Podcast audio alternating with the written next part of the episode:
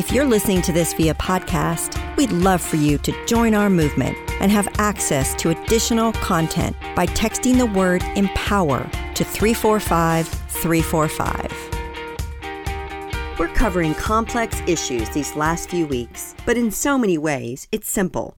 We are all equal. Seriously. How simple is that? Today, we're covering a badass transgender woman. The term transgender came about in the 1960s, but honey, it's nothing new. The Zuni tribe in New Mexico was one society that recognized a third gender early on, called the Hamana, meaning two spirited.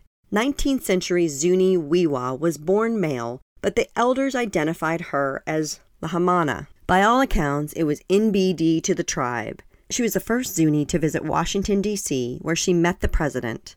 Our history is rich with untold stories, and the more I learn about them, the more I realize that the human spirit is what it's all about. Not every society was so accepting. Several flip flopped between acceptance and disdain. It's no secret that the transgender community faces violence and other devastating discriminatory acts. When 28,000 trans individuals were surveyed in 2015, nearly a quarter said they'd experienced housing discrimination. Of those, 26% said they avoided shelters due to potential threats for being transgendered. When individuals feel safer on the streets than with a roof over their heads, it's clear that something needs to change. That housing survey about discrimination did show a positive impact, though. They received a response that was four times as much as when it was conducted six years earlier.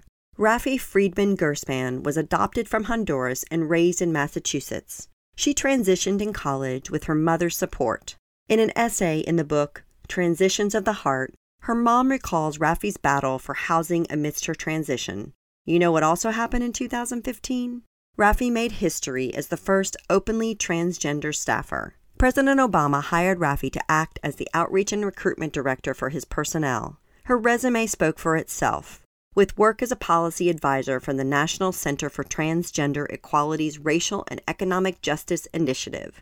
She also acted as the legislative director for Representative Carl Sciortino. Did I mention that this was all before hitting her late 20s? Her former boss wasn't surprised. He said she had always been a role model, known for her courage and skillful leadership.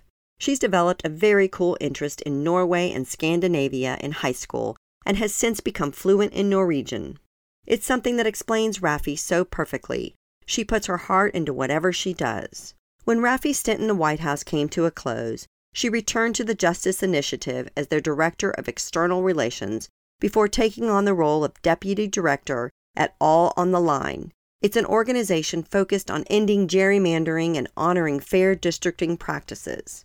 It's not easy, but has that ever stopped Raffi before? Heck no. Actress and transgender activist Laverne Cox said, I've never been interested in being invisible and erased.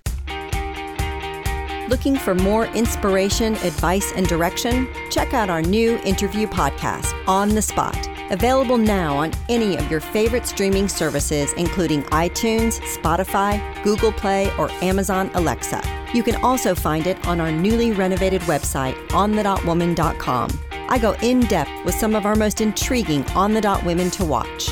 We are focused on your success, so let us know what you think by chatting with us at On the Dot Woman on Twitter, Instagram, and Facebook. We'd love to hear your voice.